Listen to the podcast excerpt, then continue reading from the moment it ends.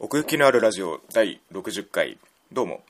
なるみです。今回取り上げます作品は映画「若女将は小学生」こちらでございます。いやいやいやいやいやいやいや。最初見るつもりはなかったんですけれどもどんどんこうツイッター上での評判がね高まってきましてあれ？とこれを スルーしてはまずいのではという気持ちになってきてですね慌てて 劇場へと足を運んだ次第でございます。原作は講談社青い鳥文庫の人気シリーズということでまあまあ確かにあのタイトルは知ってたしなんとなくこの表紙の感じも見たことあるなという感じで、まあ、子供向けの人気作品なんだろうなというような印象でしたね、まあ、全20巻ということで相当ねその中でも大人気の作品だということなんですけれども。まあまあまあだからこそさすがにこれは僕はお客じゃないだろうと思ってたんですよね。あの映画をやるっていうことは知ってましたしなんならなんか映画館の入り口に縦看板おっこの 看板立ってたし目には入ってはいたんですけどね。まあ一番の理由というかこういうアニメ映画をこう見に行こうかなみたいな時に真っ先にそのお客かそうじゃないかを判断するのってキャラクターデザインかなって思うんですよ。その点この若女将は小学生のキャラクターデザインはいわゆるその萌えアニメ系の文脈ではないのでなるほどとそっちだね思ったんですけれども逆に言うとそういう古いのような要素っていうのはこのキャラクターデザインのみだと言って差し支えないんじゃないかなと 思っております。まあそのキャラクターデザインにしてもその原作に忠実な方向性に振ったっていうだけなんであとはもう全てが圧倒的高品質。まあ、とにかく背景がまずすごいですよね。その始まった瞬間目に飛び込んでくる。まあまあこのストーリーをざっとお話しいたしますと、まあ、主人公は小学6年生の関織子、まあ、おっこちゃんと呼ばれてる子が主人公なんですけれども、まあ、なんと交通事故であの両親を亡くしてしまってでそのおばあちゃんが経営している旅館春野屋に暮らすことになるというふうに。でそこでその旅館の若女将として旅館の仕事を手伝いながら、まあ、日々を過ごしていくというようなストーリーなんですけれども。だから舞台がこの温泉街っていうところもあってそのまあ街のリアリティもそうですしその温泉街としての空気感の良さみたいなものがすごく出てましたね。あとまあ旅館から見えるこの自然の豊かさなんかも随所にありまして、まあ、そこもね旅館としての安らぎが感じられる部分なんじゃないかなというところなんですけれども監督は高坂喜太郎さんという方で、まあ、この監督を筆頭にスタジオジブリ作品に関わられていたスタッフさんが多く参加されている作品のようですね。でまあ先ほど述べたその背景にしても小賀和夫さんなんかがいらっしゃったりしてね、あの有名なところで行くと「隣のトトロも」そうなんですけど美術監督。あ小川さんいるやんって 思いましたね。このパンフレット等々を見て。まあなるほどなという納得のまあクオリティがありましたね。まずそこで絵的な気持ちよさはもうしっかりとあるというような作品ですね。でもう一つまあある種ファンタジーとして重要な要素となってくるんですけれどもおっこだけが見える幽霊の存在がありましてまあウリボーっていうキャラクターだったりミオっていう子供の姿の幽霊がこのおっこに寄り添うようにしてまあ、ある種背中を押してくれるような存在として出てくるという話で特にこのウリボーのテンションが実に青い鳥文庫っぽいというかこう気持ちのいいコミカルさでバッていってくれるのでなんかそこがこう序盤の導入としてすごい気持ちよく入っていけるなっていうところで。でまあそれにそれを筆頭にというか随所に結構そういうコミカルなシーンが多くてそれをこう間に挟むことによってこう楽しく見られるというか、まあ、そこにもやっぱり動きの丁寧さみたいなものがあったりしてね、最初にその岡倉のシーンあの、まあ、要は舞踊舞のシーンがあるんですけれども、まあ、そういう動きからしても まあこれはただものじゃねえなっていう動きの丁寧さがあったりとかして、まあ、それはそのコミカルなシーンにしても同様でというような感じでなんかあのおっこが顔にこう、ね、落書きをされて大狼のおばあちゃんにそれを指摘されてちょっと恥ずかしがるみたいなシーンとかもねなんかあの辺の動きとかもすごい良かったですね。でやっぱりそのまあこの幽霊のキャラクターもいいんですけれども、まあ、旅館の周りのキャラクターも実に温かい人が多くて、まあ、おばあちゃんは大狼なんで、まあ、旅館の仕事としては、まあ、ある種厳しい面も見せるんですけれども、まあ、その他のその中井さんであったり板前さんだったりっていう、まあ、悦子さんこうさんっていうキャラクターが出てくるんですけれどもここがその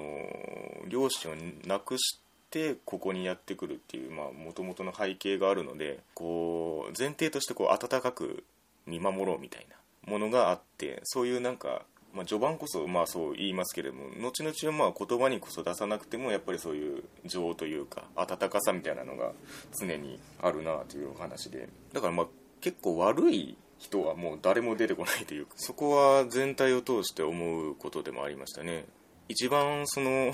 対立というかふっかけてくるキャラクターとしてこの秋の松木ピンクのフリフリでピンフリと 呼ばれている女の子がねいるんですけれどもまあまあこの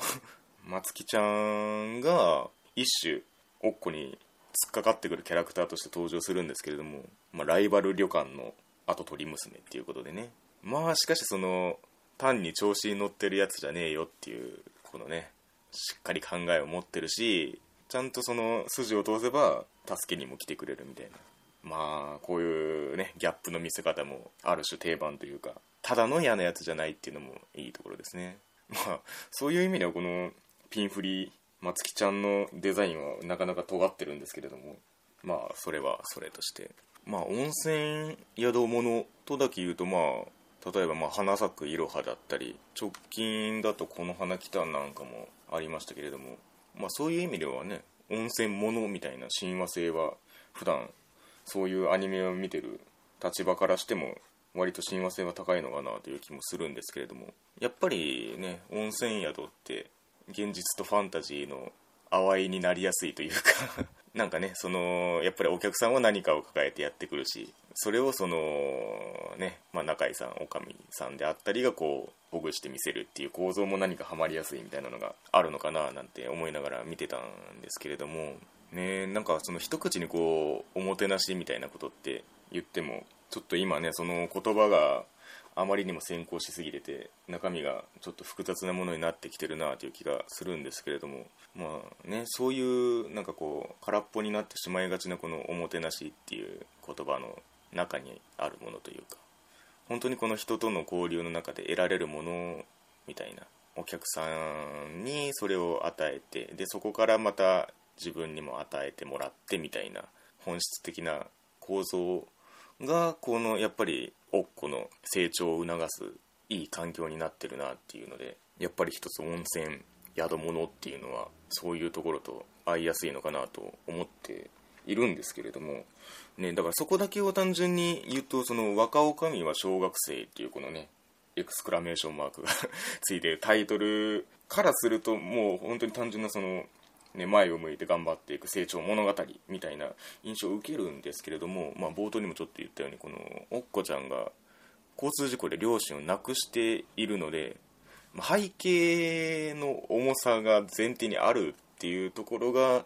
まあ、そことはまた一線を画す物語になってるんですね。それこそその事故のシーンからしっかり描いててでやっぱりそのトラウマを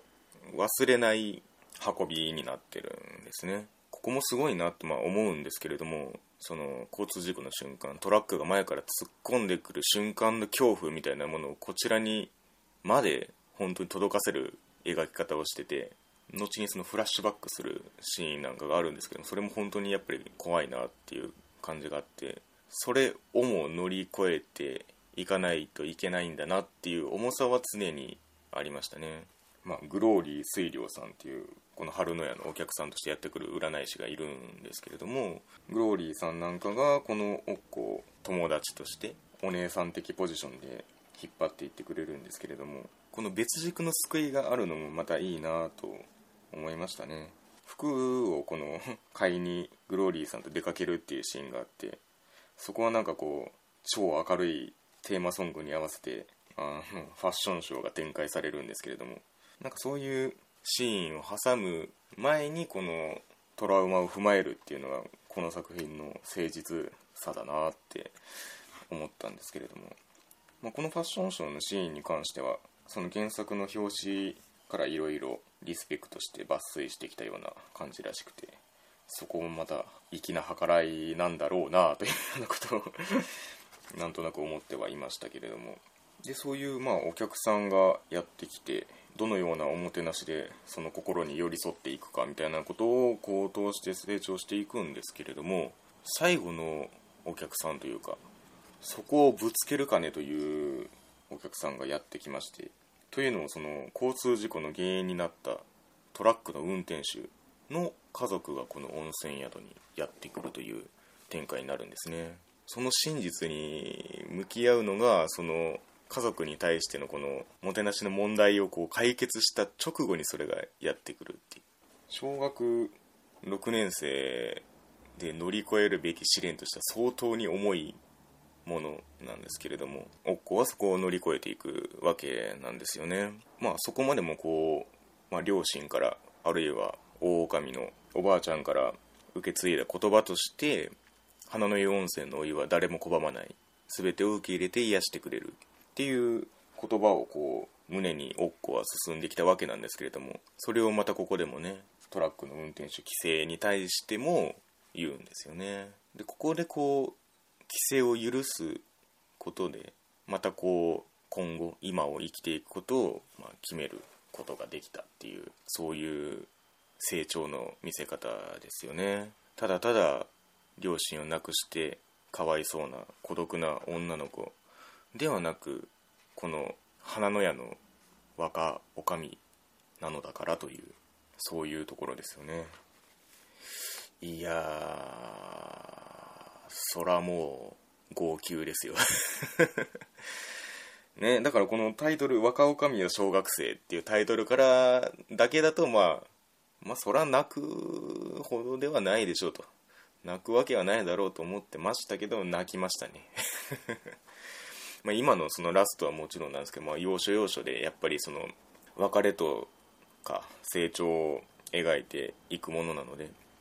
単純にそのおっこへの共感部分であったりあるいはさその成長具合親目線としての感動がこうないまぜになって襲ってくるような感じがありましたね。そうそれまでそのおっこはその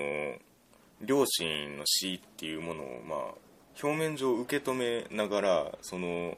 夢の中で両親との交流を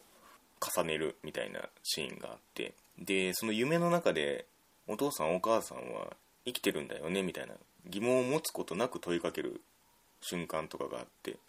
それはまあ単純にその受け止めきれるわけがないっていうこともあるんですけども制を許すことで今を生きるっていうところまでたどり着く。そこまでこうそばで見守ってくれてるみたいなことをこう自然に見せる優しさみたいなものはずっとあったなって思うんですよね。このまあ売り坊たちのそのある種このおっこの友人的なポジションの幽霊たちにしてもそうなんですけれどもやっぱりこの成長までをこう支えてそこから決別があるという形。だから自然な優しさにこう導かれながら前へと進んでいくっていう。だからその最後にこの岡倉のシーンに戻ってくるのはすごい綺麗な終わり方だなって思いましたね。この売り坊たちとの別れが単純なその成長により喪失っていうわけではなくてまた次へとつながっていくみたいな感じがあってね。いやなのでまあそのこの脚本が吉田玲子さんっていうのもまああるとは思うんですけれどもこの尺でここまでのその成長と過去の克服みたいなものを描ききる筆致っていうのは半端ではないなと思いましたね。本当に全てが丁寧に作られた良いアニメだったと思います。まあその評判が高く、まあ、盛り上がってきているというようなことを同じように感じられてる方もいらっしゃるかと思うんですけれども、まあ、それに 嘘はないよと また私もそれをね後押しする形としてまあこの感想をあげたいなと思います。ねその私と同じようにその例えば絵柄とかでね一瞬あれ、まあ、自分向けじゃないなって思った人もそういう意味では興味を持たれた方はぜひね劇場でこの作品を体感するのがいいのではないでしょうか。本当に子供向けと侮るなかれというスタジオジブリ作品も間口の広い作品ではありますけれどもまあこういう形でもその遺伝子みたいなものは受け継がれているのだなというようなことも感じましたね。はい。そういったところで、えー、奥行きのあるラジオ第60回若女将は小学生のお話でございました。ありがとうございました。